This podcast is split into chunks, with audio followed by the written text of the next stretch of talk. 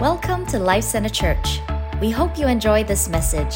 For more information about this podcast and our church, visit lifecenternyc.com.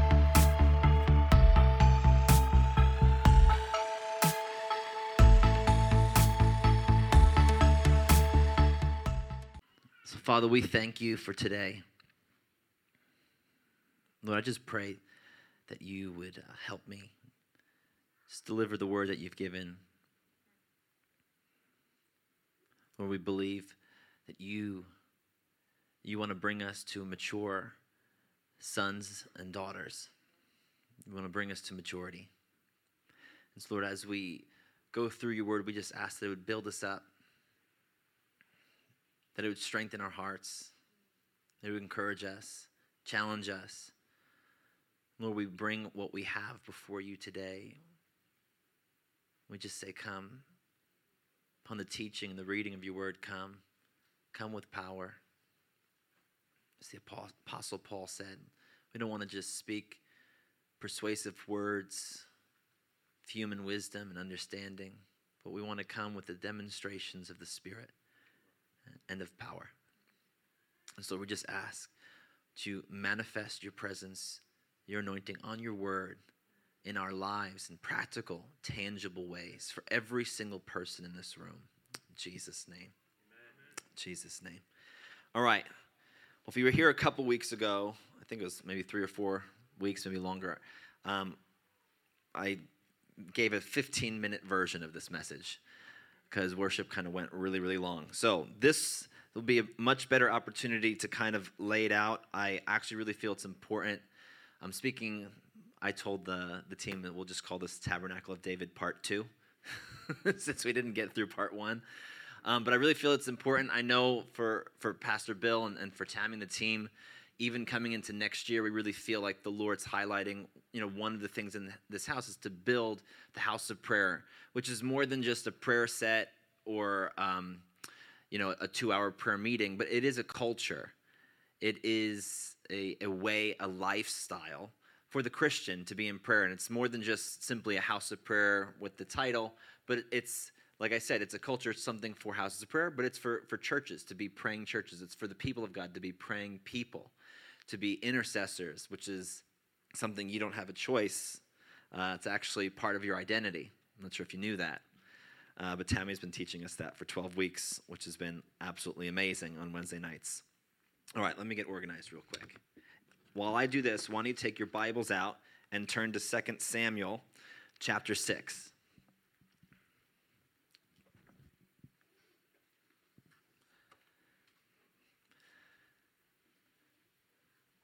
All right. Also, I encourage you to maybe we'll, we'll, we'll make a realistic goal. Once a month, maybe bring your paper Bible to church. That would be something, right? And if you don't have one, we can get you one. Um, last thing you need is to do your Bible study, and all of a sudden your phone's dead, or your mom's calling, or something like that. Though you probably would still do. Never mind. We'll leave that there. Instagram notification, right? All right. Second Samuel six. We're going to read through um, quite a bit of this chapter, and then we're going to jump through a, a, few different verses. But I just want to lay uh, some groundwork before we get here. At this point, we have uh, King David who's on the scene. But before King David was King Saul. Uh, it's like a pastor. I don't know if it's a joke or challenge, but I used to. We used to. They used to ask us, "What would you rather, King Saul's anointing or King David's anointing?" You know, most people say King David, but really they had the same anointing. You know, they were anointed for the same thing. It's just Saul's heart grew cold towards the presence of God. And uh, so then David was anointed, even still while Saul was king. And so here we have an interesting situation. During King Saul's reign, towards the end, he had really lost regard for the presence of God to such a point that he did not uh, keep the Ark of the Covenant in a safe place so that it was exposed and it was actually stolen. It was actually taken, and if you read through the passage, it's pretty, you know, uh, explicit in what would happen. They would take it, they would bring it to an enemy territory, and it would say that all the men of that place where they brought it, of that town where they brought it, they had you know, some sort of skin thing, but some theologians think it was like a type of hemorrhoids. And so they would bring the presents, seriously, this is read 2 Samuel. And so they would bring the ark there, and then the, the guys of the, the town there would break out in hemorrhoids, so they would take it like like not just take it out, they probably kicked it out. Like take it out, go to the next town, same thing happened the next town, to the point where literally it says they brought it to the town, like, no, we do not want this here. Because we know what happened to the neighbors, right? And so it ends up that the ark lands in the temple of Dagon. And so it's in Dagon's temple, and uh, you know, I'm just giving you the quick version here. And as it's in Dagon's temple, they set it up there, and they come the next morning because they do their sacrifices and rituals to Dagon, and they find the statue of Dagon had fallen on its face. Never happened before, so they pick it up, do their stuff, come back the next day, it fell on his face again. Like, okay, weird. Again, the next day they come back, only this time the, the head and the hands broke off of, of the idol, of the that statue that fell. And it's just this prophetic statement like there is no other God that can stand before the presence of God. Even the God built by a man, you know, and it's, it's so we, we see there's something about this ark, right? That was more than just a structure. And if you know anything about the Ark of the Covenant, uh, it has two cherubims on the top of it. Uh, in between the two cherubims is this box, and inside the box is the tablet of stones, which is the, the Ten Commandments that Moses had received on the mountain, right, on Sinai. Also in there is the almond rod of Aaron, which actually, when would bud, it was a stick that continued to bud in the presence of God, which is incredible. And then also in, inside of there is the, the, a jar that was filled with some of the manna that the Israelites were fed by the Lord every morning.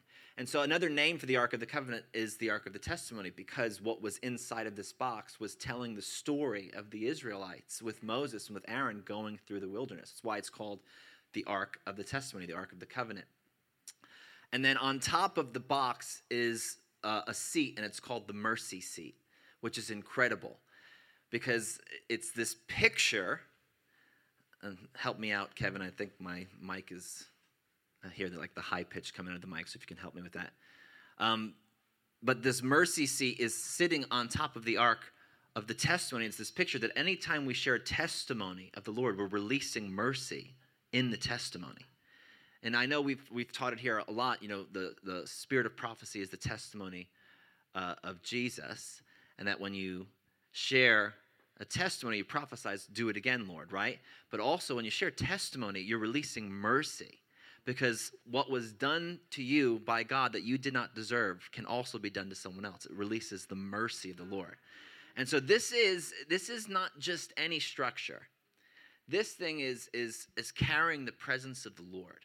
In fact, when it was set up before David, you you wouldn't just go before before the ark. It was sit, uh, sitting in the holy of holies, in the holy place. It was uh, if they transported or they brought it wherever they were bringing it, they would have to cover it in a sheet because you couldn't you couldn't look upon it you know and even in israel right with moses and in, in, in his in the tent of moses they had the law right they had to deal with sin and the way they dealt with sin was one time a year one high priest would come in before the tabernacle before the ark and they would give a sacrifice of, of the blood of bulls or goats, right?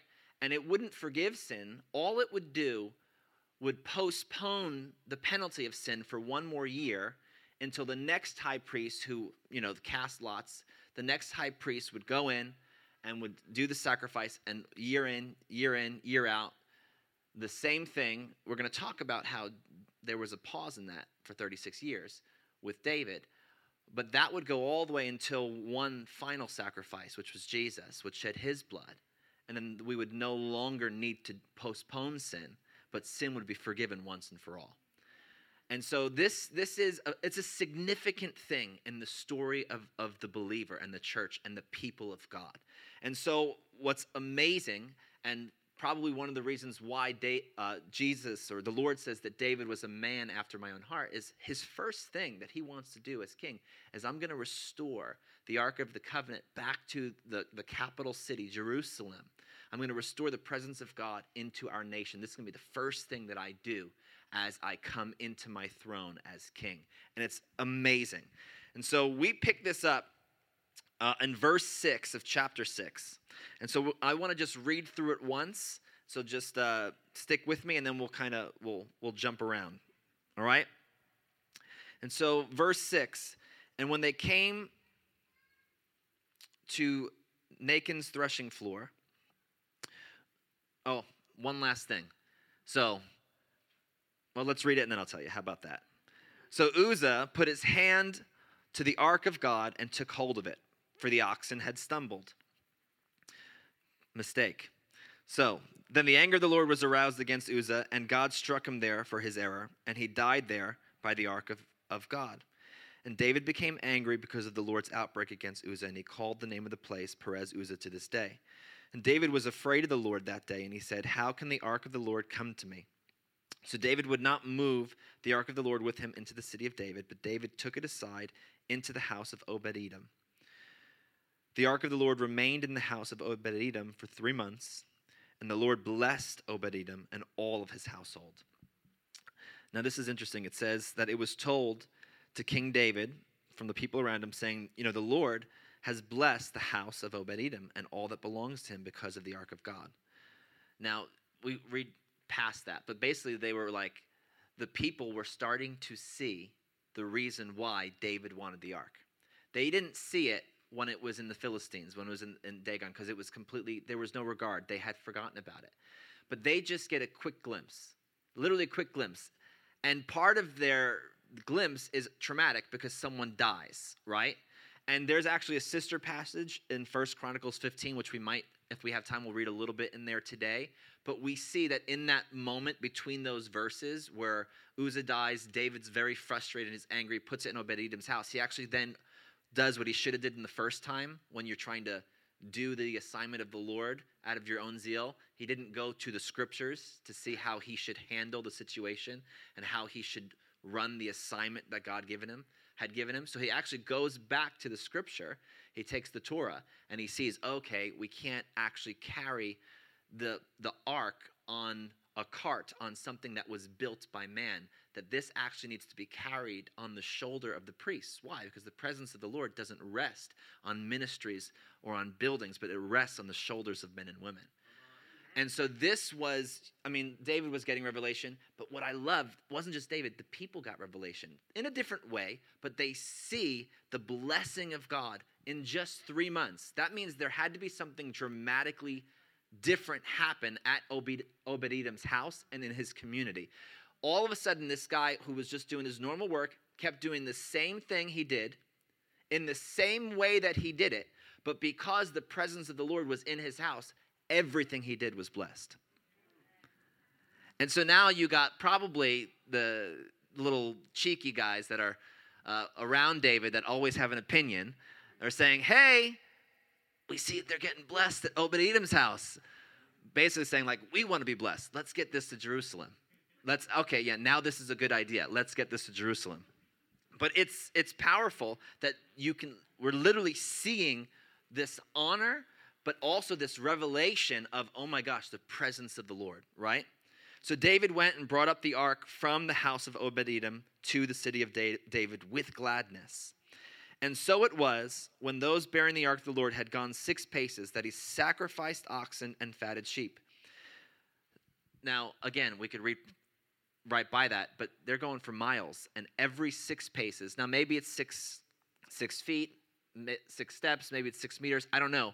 But this is a dramatic scene. Every six paces, whatever that is, they're stopping the whole procession with thousands of people and they're giving a blood sacrifice which i mean it's there's a whole prophetic picture there like the presence of the lord is being ushered into jerusalem with gladness with praise with dancing and with the covering of the blood okay let's keep going and it says then david danced before the lord with all his might and David was wearing a linen ephod. So David and all the house of Israel brought the ark of the Lord with shouting and with the sound of the trumpet. Let's stop there for now. Now, a few things to take note of. This isn't just anyone leading the procession, it is as if, for us, President Biden was leading the procession to restore the Ark of the Covenant to Washington, D.C., and he had his whole cabinet and his whole Congress and his whole Senate behind him, and they were sacrificing and making prayer. Like, it, this is a dramatic scene for Israel coming into their capital, Jerusalem, and everyone, we see everyone is watching, not just watching, they're there. They're there. This, this was huge, okay? And so, one, one of the things that I want to, and, and again, we're gonna we're gonna jump back and forth, but one of the things that I want to really highlight, or another thing I want to highlight, is he as king, as president, as whoever you want to put in there, he was wearing a linen ephod which means that he, he stripped himself of his kingly clothes. He humbled himself before the presence of the Lord. The linen ephod is something that a servant would wear. He would actually be mocked by it by his wife a, a couple verses later, which we'll read about. But he he positioned himself in, in a, a, humble way, setting a model for the people around him. And it says that he danced wildly before the presence of the Lord. And we're, you know, one day i want to teach. I have a, a, message on worship that I want to teach because, you know, something about worship where it's dancing and, and it's shouting. Like we love the clap, but there's only one time in the scripture where it says to clap your hands. It's two times, but the second time you have to be a tree in the field. The other time, it says, "Oh, clap your hands, all you people," and then it follows, "Shout unto God." Every time the scripture talks about worship and praise, it talks about with your mouth, with your instrument, with your dance. And I love the, you know, the Pentecostal back and forth clap, and that's fine. But there's something that we even see in David's life in worship where he would go on to say to his wife, and we're going to get there, I will be even more undignified than what you just saw today. Okay? And we'll, we'll, we, we'll get there. So the presence is resting upon people.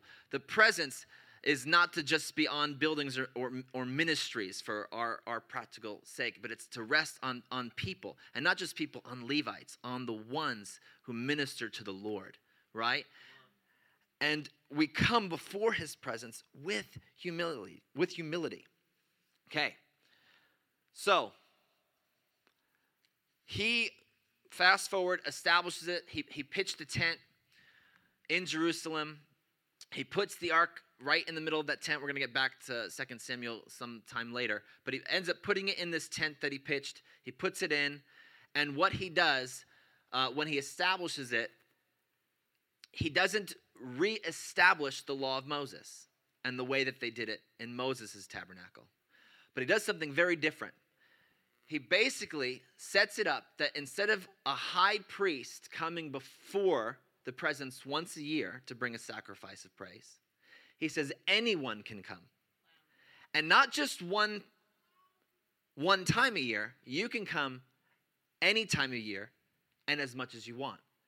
And you don't have to bring a sacrifice that's specific, which was the blood of bulls and goats. But he actually made it that you could bring any sacrifice that you had.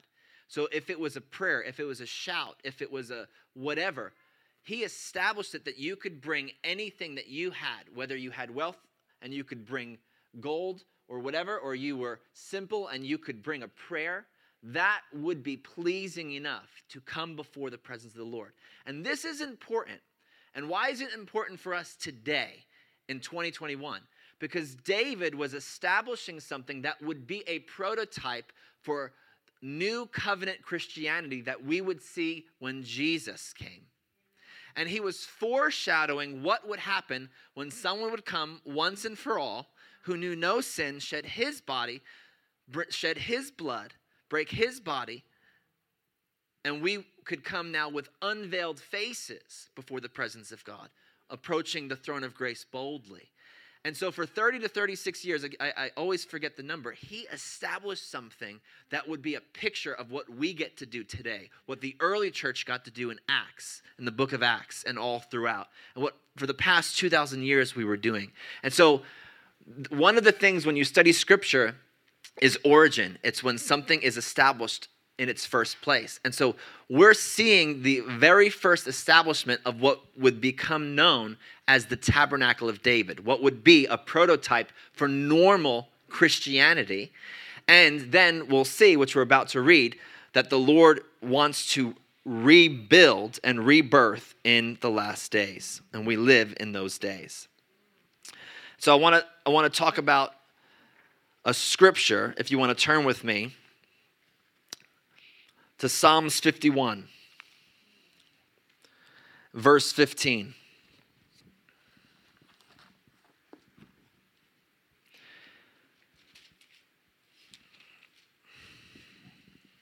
Now, this was written, Psalms 51, this was written in response. David was writing this in response to a prophet named, two prophets actually, but specifically Nathan. And this was the response of the Lord after Nathan the prophet went to David. And in verse 15, we pick it up.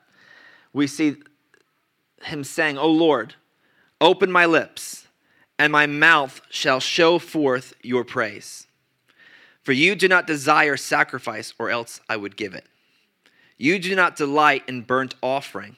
The sacrifice of God are a broken spirit, a broken and contrite heart.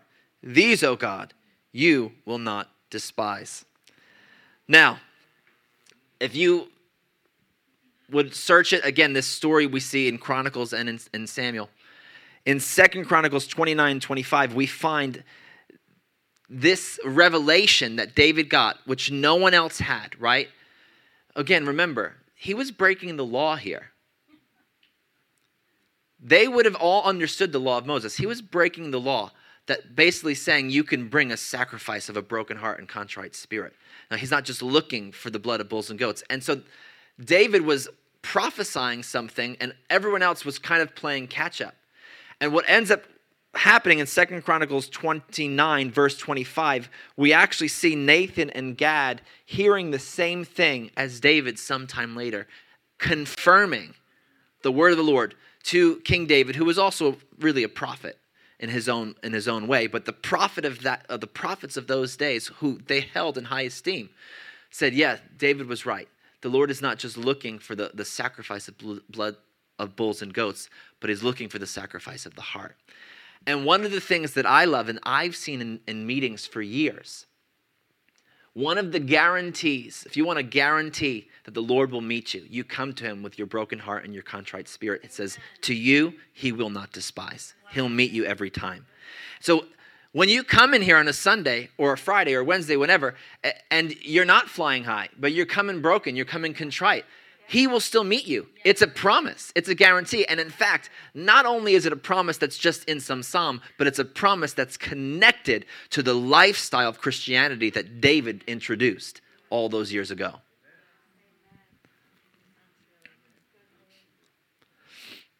So they confirm it. So that all priests, right, could come before. Let's get to Amos 9:11 now. You guys with me? Yeah. All right, we're laying a foundation here. Amos 9, verse 11 says, On that day I will raise up the tabernacle of David, which has fallen down. Some translations would call it the booth of David. And I'll repair its damages. I will raise up its ruins, and I, I will rebuild it as in the days of old. Verse 12, that they may possess the remnant of Edom and all the Gentiles who are called by my name says the Lord who does this thing. I will rebuild in the last days the fallen booth or the tabernacle of David. All right. Fast forward. Let's turn to 1 Peter 2, verse 9.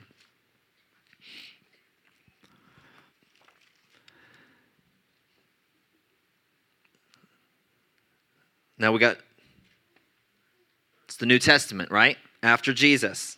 This is us. But you are a chosen generation, a royal priesthood, a holy nation, his own special people, that you may proclaim the praises of him who called you out of darkness and into his marvelous light. Okay. In the last days, I will rebuild the fallen booth of David. David established a priestly order. We're going to get to that. 1 Peter 2 9, he calls us, New Testament believers, a royal priesthood. So we have this connection here. And now I want to highlight something in Acts, and you can turn there while, while I set the scene, Acts 15. In Acts 15, we find the New Testament church. And here in the New Testament church, we have a meeting of the apostles. We got Peter, we got James, we got all, all, all, the, the big hitters here, right? They're all meeting. And they got an issue going on. It's the Jerusalem Council. They got a big problem. What's their problem? The people who aren't supposed to be getting saved are getting saved. the Gentiles, they're getting saved. Not only are they getting saved, they're getting filled with the Holy Spirit. I thought that was just going to happen to the Jews. And so they have this meeting. What do we do with the Gentiles? And I love it. I love this meeting because so many amazing leadership examples happen here, models happen here. They come together, it's relational, number one. They're coming as brothers. Some parts of the Bible, one person might be leading the meeting. In this, this part, it seems like James is, is the one leading the meeting. Uh, but they come together and they're not just kind of, you know, giving their opinion, but they're coming with testimonies, what the Lord has done. They're coming with dreams, with revelation of what the Lord is speaking, and with their experiences with people, not just their experience, but, but with people who are of this people, the Gentiles, who are on the outskirts over here, right? And so it's it's beautiful. And so what happens is, you know, Peter Peter begins to share, okay, well, I had this dream, vision. In the dream, the sheet comes down. This vision happened to Peter three times. The sheet comes down, if you guys remember it. And um, there's all these unclean animals. And then the, the Lord speaks to Peter in the vision, in the dream, and he says, Rise up, kill and eat. And Peter's like, No, I'm not going to kill and eat. It's unclean. And then the Lord says, Don't call unclean what I've called clean. Three times it happens, right? And then there's other testimonies that get shared.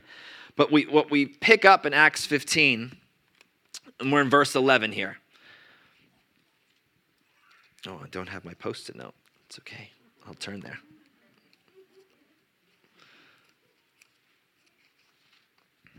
All right, Acts 15, verse 16.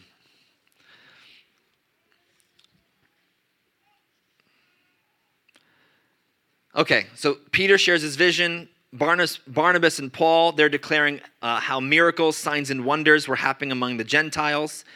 Uh, and so then we get James here. So we got testimony, we got experience, we got dreams, we got heavenly revelation. Why are we talking about this during the Tabernacle of David message? Well, it's because James says, okay, I know what's going on. Guys, I listened to all, I know what's happening. I know what's happening. This is actually in the scripture. This is in the Bible. And he opens the scroll and he says, Men and brethren, listen to me.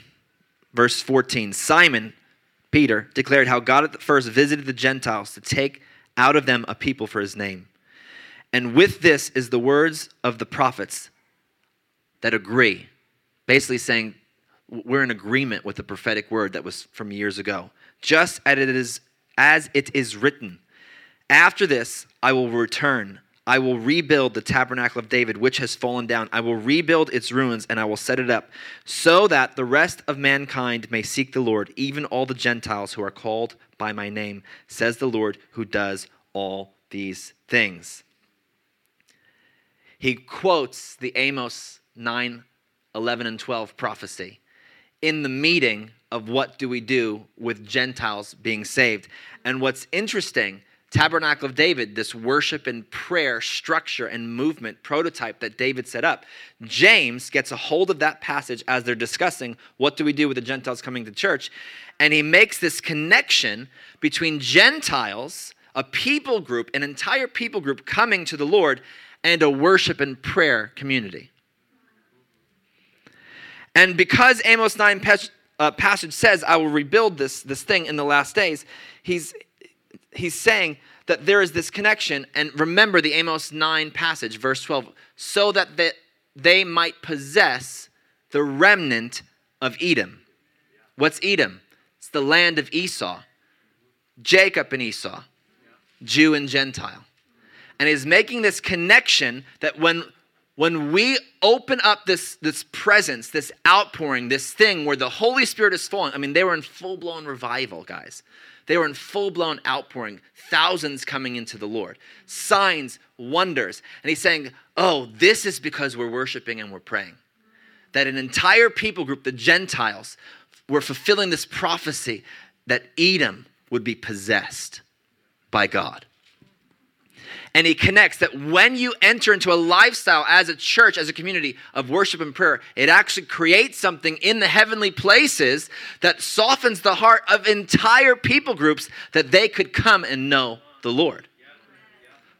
And I think this is key for our house, a house who has been called to evangelism, to go, and to worship and prayer. That this, they're connected, they're not separate.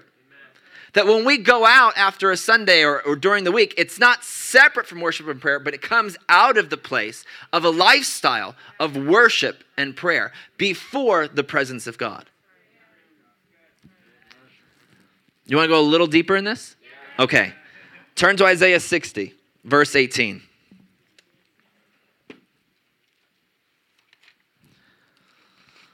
Isaiah 60, verse 18 second half of the verse says, You shall call your walls salvation and your gates praise. You shall call your walls salvation and your gates praise. Now let's go a little further 62, verse 10. Wall salvation, gates praise. Isaiah 62, verse 10 Go through, go through the gates, prepare the way for the people, build up, build up the highway, take out the stones, lift up a banner for the people. Go through the gates. What's the gates? Praise. In the city of God, in, in the heavenly Jerusalem, in Revelation 21, verse 21, it says that the gates around the city are made up of one big pearl. I don't know how, it's carved out of some massive pearl that can only be produced in the oceans of heaven. I don't know. But it's, it's, it's made, the gate is made out of one big pearl. And how do you produce, how are, are, are pearls produced? Friction, right? There's irritation to produce a pearl.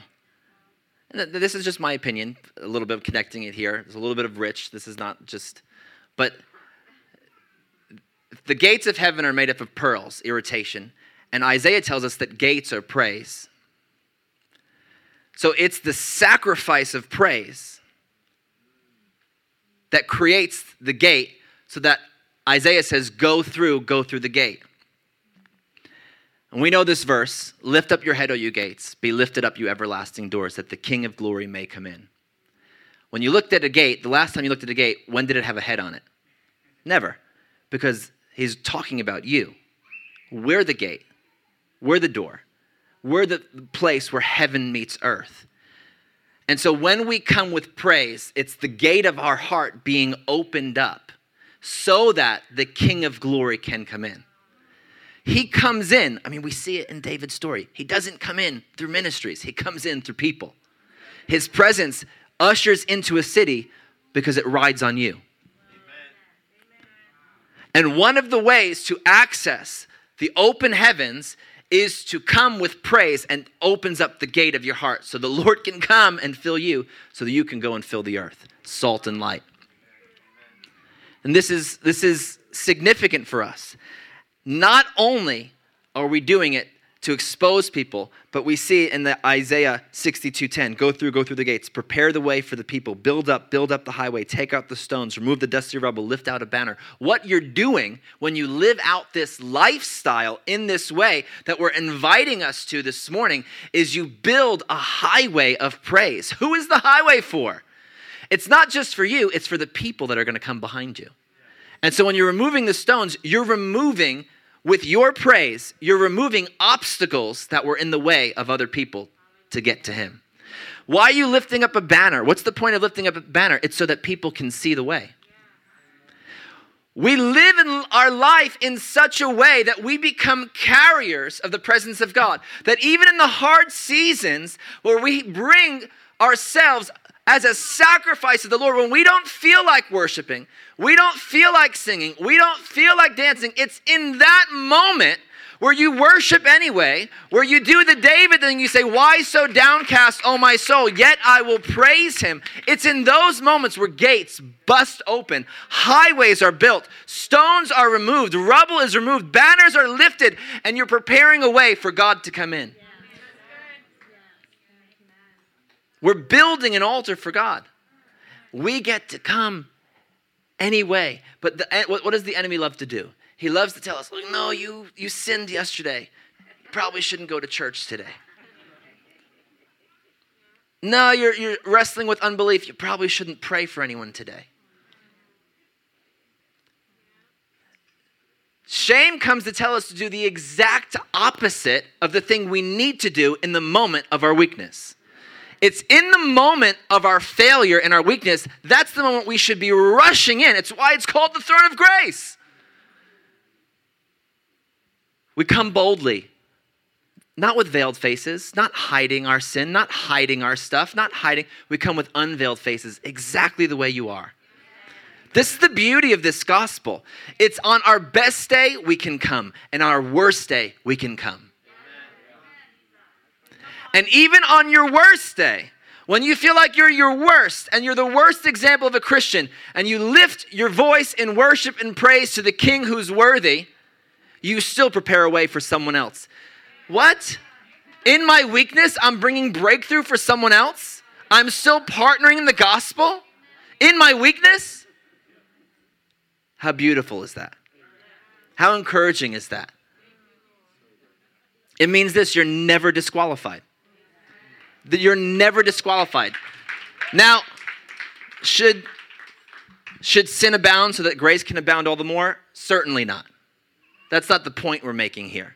The point we're making, it's our desire to live right. And though we're not perfect and we stumble sometimes, His grace still abounds and we can come. We go through the gates. Okay, connection.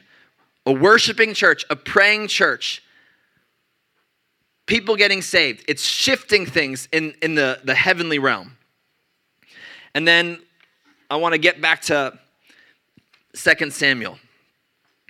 About, I have about 10 minutes and then I'm going to be done. So turn back with me to 2 Samuel.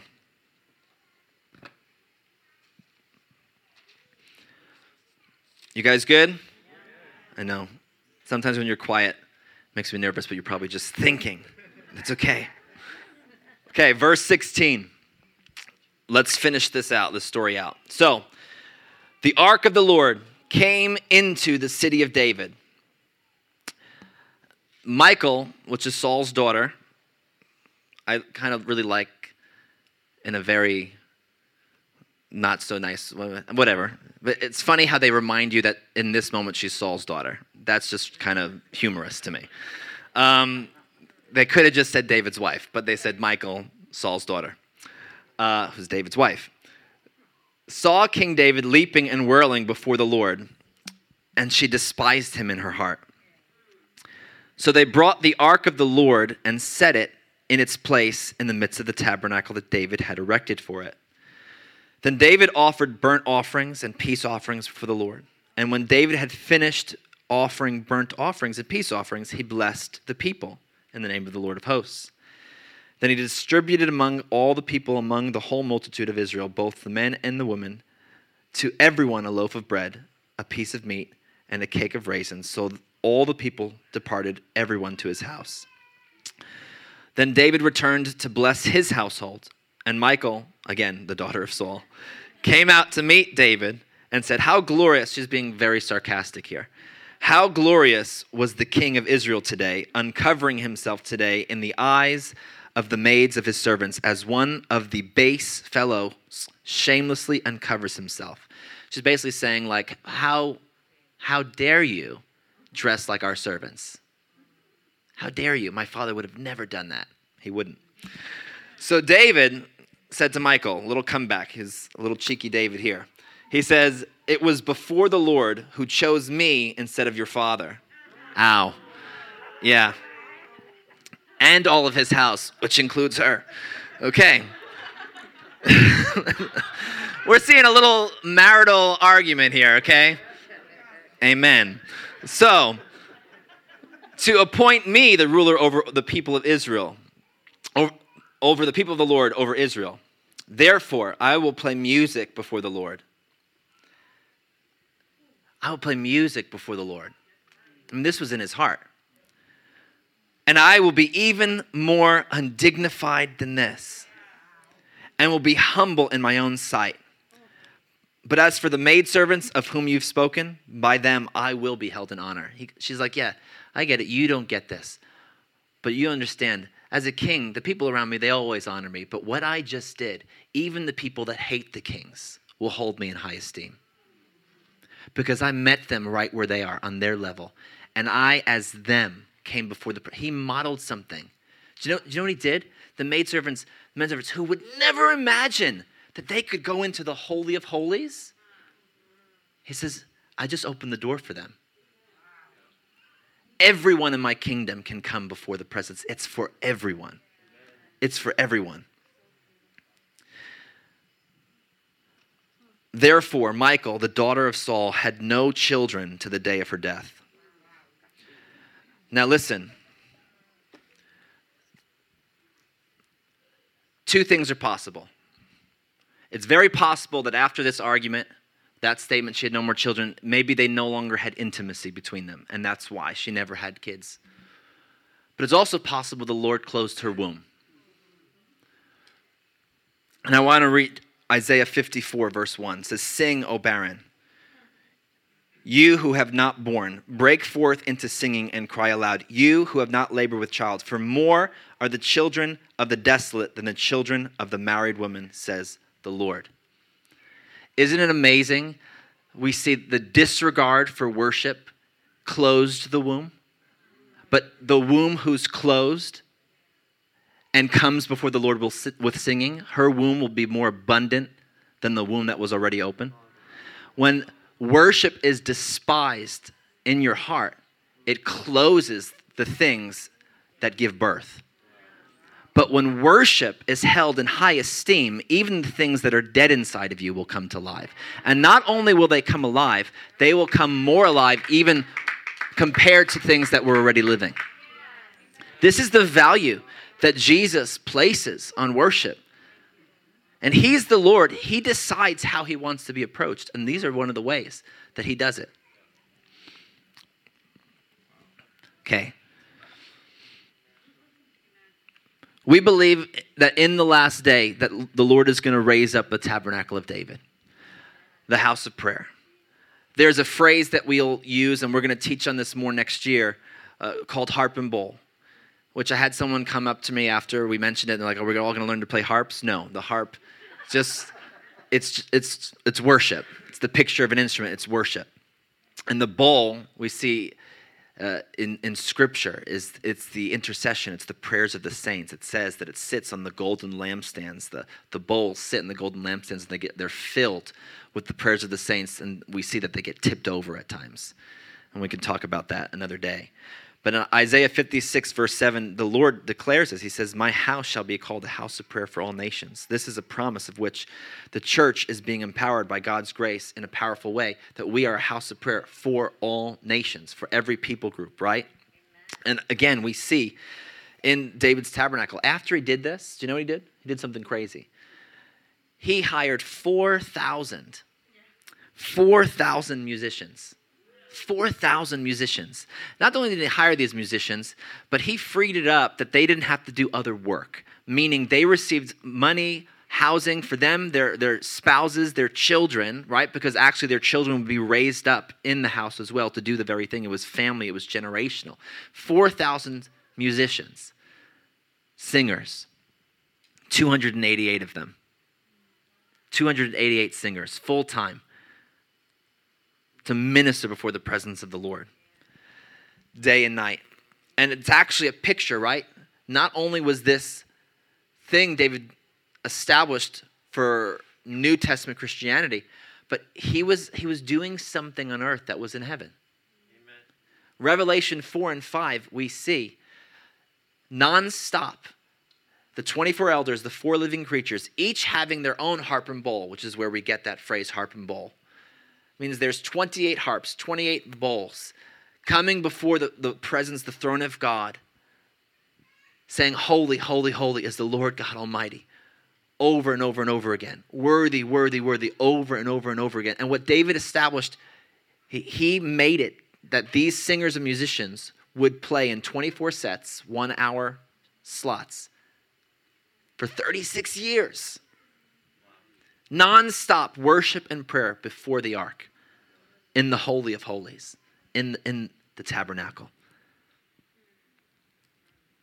David really had it in his heart to build a house for God. But the Lord wouldn't allow him to do it for many different reasons and said, No, your son's going to do that. And that's where we see Solomon build it. And throughout history, throughout scripture, we actually see, I don't know if it's like six or seven or eight uh, resurrections or renewals or revivals of David's tabernacle, all the, way, all the way up to, I think, to, I don't know if it was Nehemiah or Hezekiah who did the last one.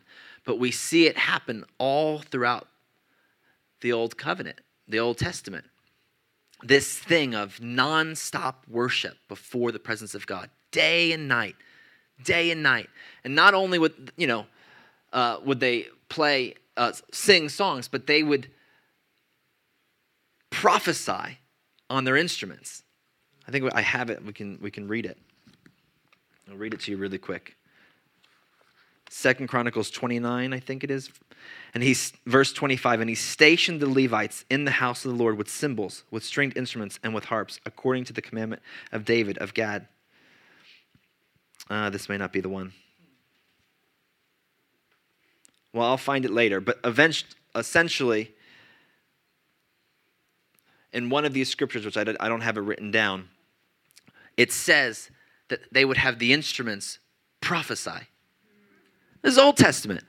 And what does that mean? What is it? How can the piano prophesy? How can the the the the guitar prophesy? How does the harp prophesy? How does the drum prophesy? We're going to talk about that next year. We're going to talk about that. What does it look like for a prophetic spirit to come on the musicians and not just the singers who sing a prophecy?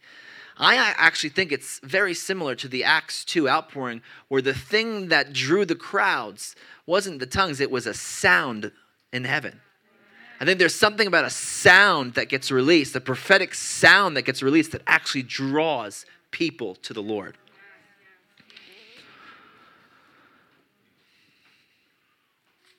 All right. Let's end here. So, what does it mean then for you and for me? Yes, practically, we, we, we do prayer sets, we do worship service, we have Sunday morning, we, we have uh, choruses, we, we do different things. Yeah, team, coming up. But like I said, it's, it's not about the building, it's not so much about the service. The Lord is looking at our hearts. And I believe He wants to raise up a company of people, a remnant of people, uh, which I think it's going to be a large number of people in New York City who are going to become like David, who are going to establish this in the tabernacle of their heart, in the temple of their heart. You know, our bodies are, are temples of the Holy Spirit. They're houses. We house God. God lives in us. That's really good news. And I believe there's an invitation for us to enter into a lifestyle of what David modeled honor and regard for the presence of God. No other thing before Him. We come humbly before Him. We come whatever way we are. If we're coming and we're flying high and we have breakthrough, and we're like those moments where the, the disciples came to Jesus and said, Even demons bow in, when we pray in your name. Or we come, as David said, we're, we're broken, we're contrite. And we know, but the Lord, you will not despise me, even when I come this way. In fact, you take pleasure in my weak worship, you take pleasure in my songs. But I also think it's an invitation of practicality. Some of us are going to need to enter into the Davids even more undignified than this. It's going to mean singing loud enough that you can hear yourself sing.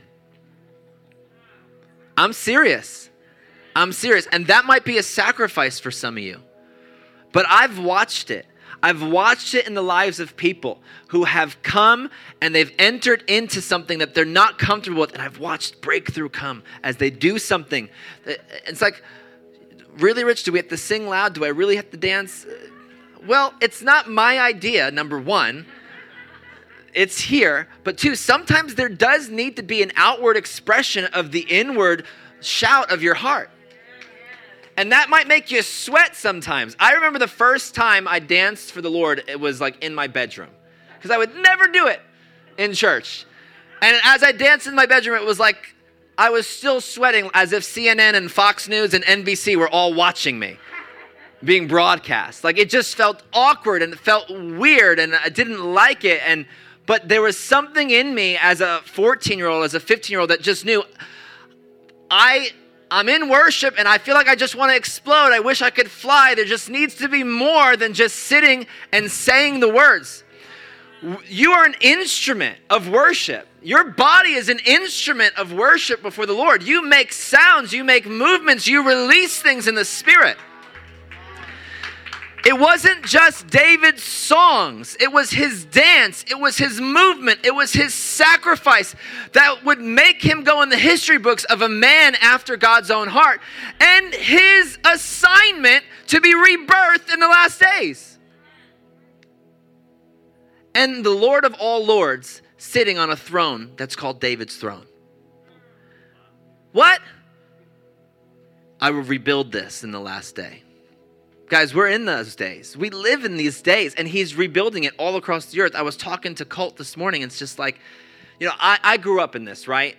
So sometimes I just assume that, oh, everyone knows this.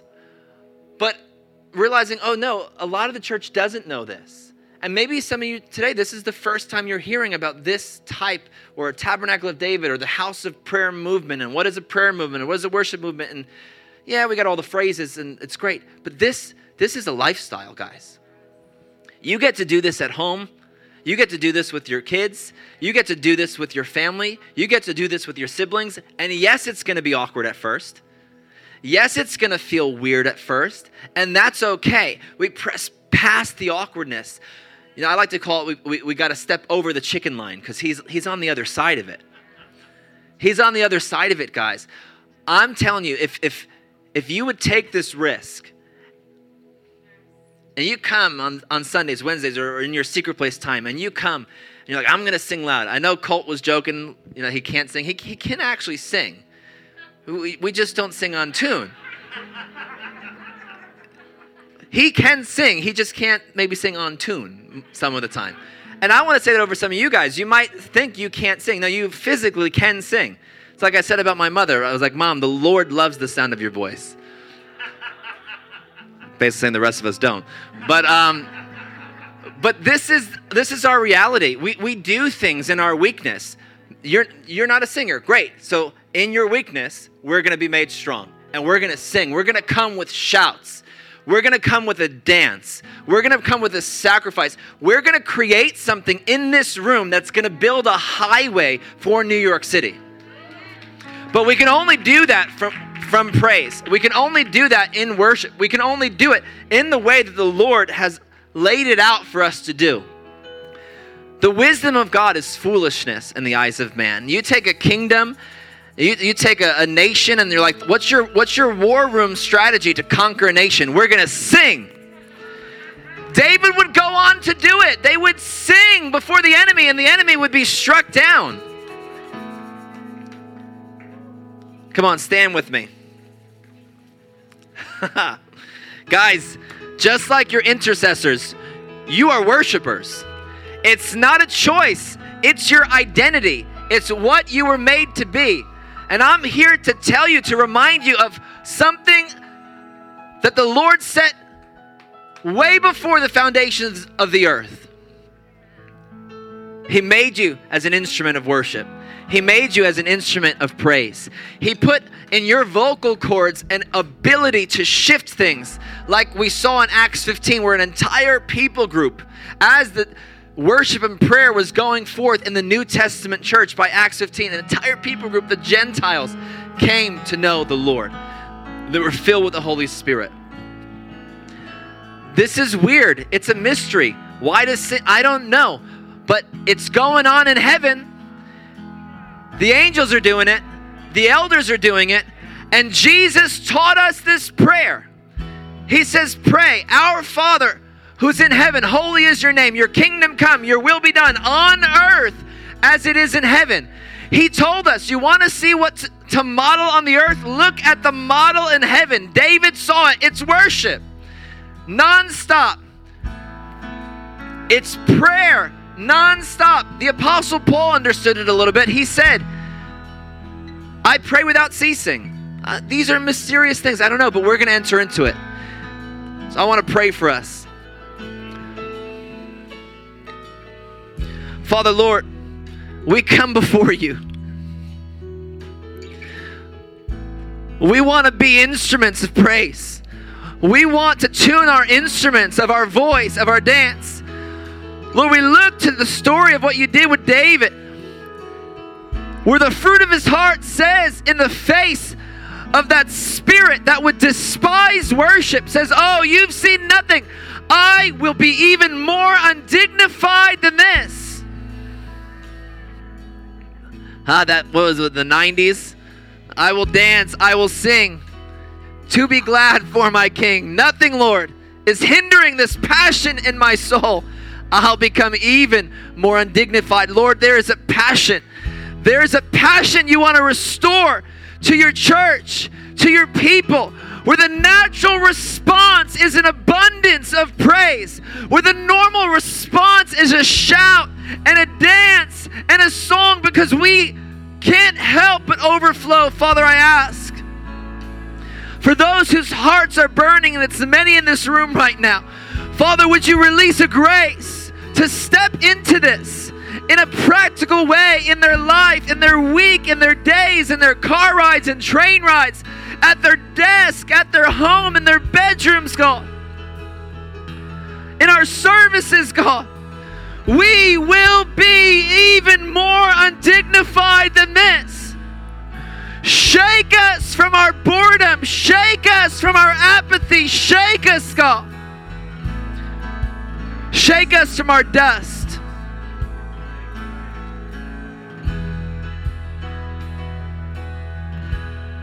Father, would you release in this room passion for your name? A heart of worship, God. Lord, I pray even that you would raise up full time singers and musicians in this house who would minister before you day and night. Musicians who are excellent, singers who are excellent in their giftings, God.